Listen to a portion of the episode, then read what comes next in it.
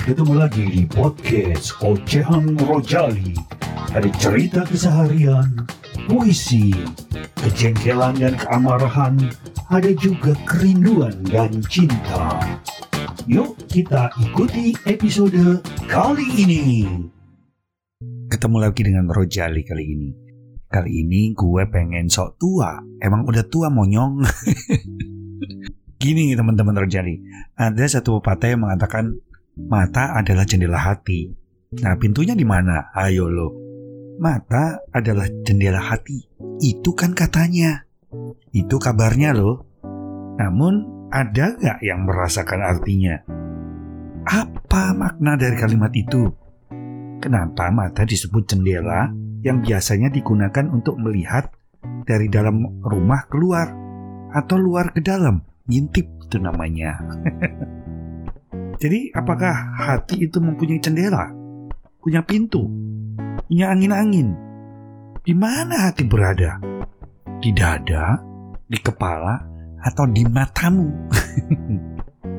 Tahu nggak teman-teman? Hati itu di pikiran kita semua. Pikiran baik akan tercermin di mata yang penuh kasih dan tulus. Pikiran jahat akan tampak pada cahaya mata yang culas. Pikiran galau terbaca lewat pandangan yang rapuh, bingung gak ada tempat bertopang. Terus gimana dengan para penipu itu yang tersenyum serupa rubah menutupi belangnya? yang ramah dengan gerakan meyakinkan, namun menusuk kemudian dengan baunya yang tercium dari jarak sedekat kilat.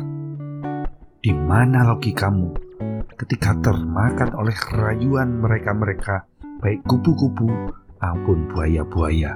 Di mana akal sehatmu yang mudah terpercaya akan ular berbisa?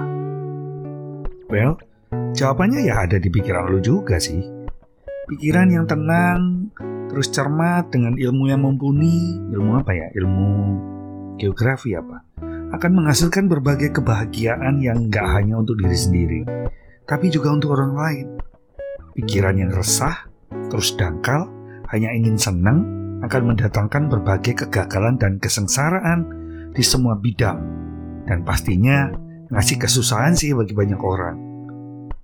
Teman-teman, hidup itu suatu pilihan Walau kadang pilihan-pilihan itu membuat kita mencapai kenyataan yang pahit untuk diterima karena nggak sesuai dengan keinginan di awal, tapi ingat, semua ini adalah harap dan harga yang harus kita bayar untuk hukum sebab akibat. Gak usah sombong hidup di dunia merasa nggak menanggung berat apa beban apa pun. Di hari kita lahir ke dunia sudah beribu bahkan jutaan kejadian yang menjadi sebab akibat. Menanam amal baik untuk membuang akal dan amal yang buruk. Terapkan dalam hati, hari ini adalah anugerah katanya, harus lebih baik dari kemarin dan esok lebih baik dari hari ini selalu. Tapi gimana ya? Gini ya, balik lagi ke mata jendela hati.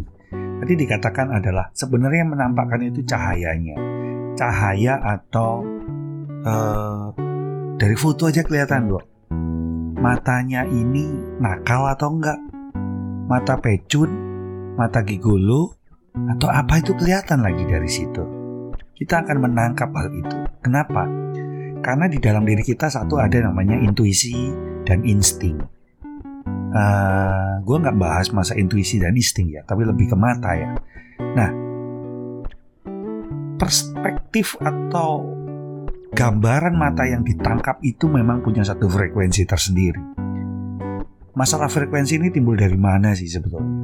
Kalau menurut gue yang awam, karena dalam diri setiap orang itu ada yang namanya ion-ion negatif dan positif yang bisa menangkap dari getaran frekuensi orang yang ditangkap bahkan lewat foto sekalipun. Ini hebatnya ya.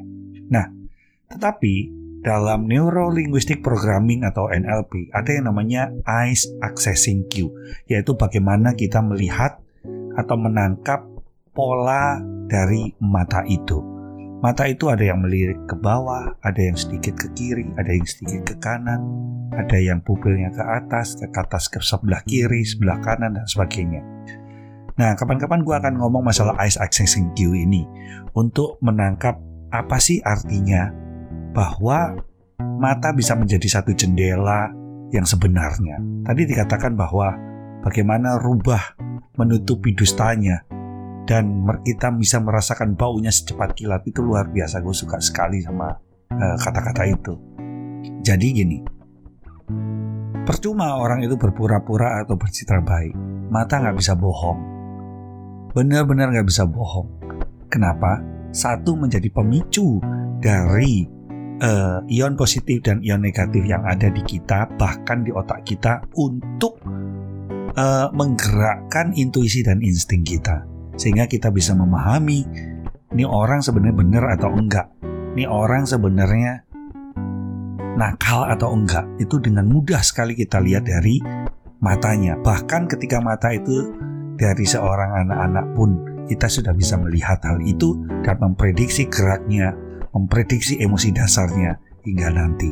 Sampai di sini untuk sementara, makanya teman-teman, maka Buat apa lagi kita harus bercitra diri seolah baik-baik, seolah menjadi malaikat, padahal isi dari tubuh kita adalah perspektif dari iblis-iblis dan roh jahat yang akan membuat orang lain me merasa kesulitan, membuat diri sendiri tidak bahagia.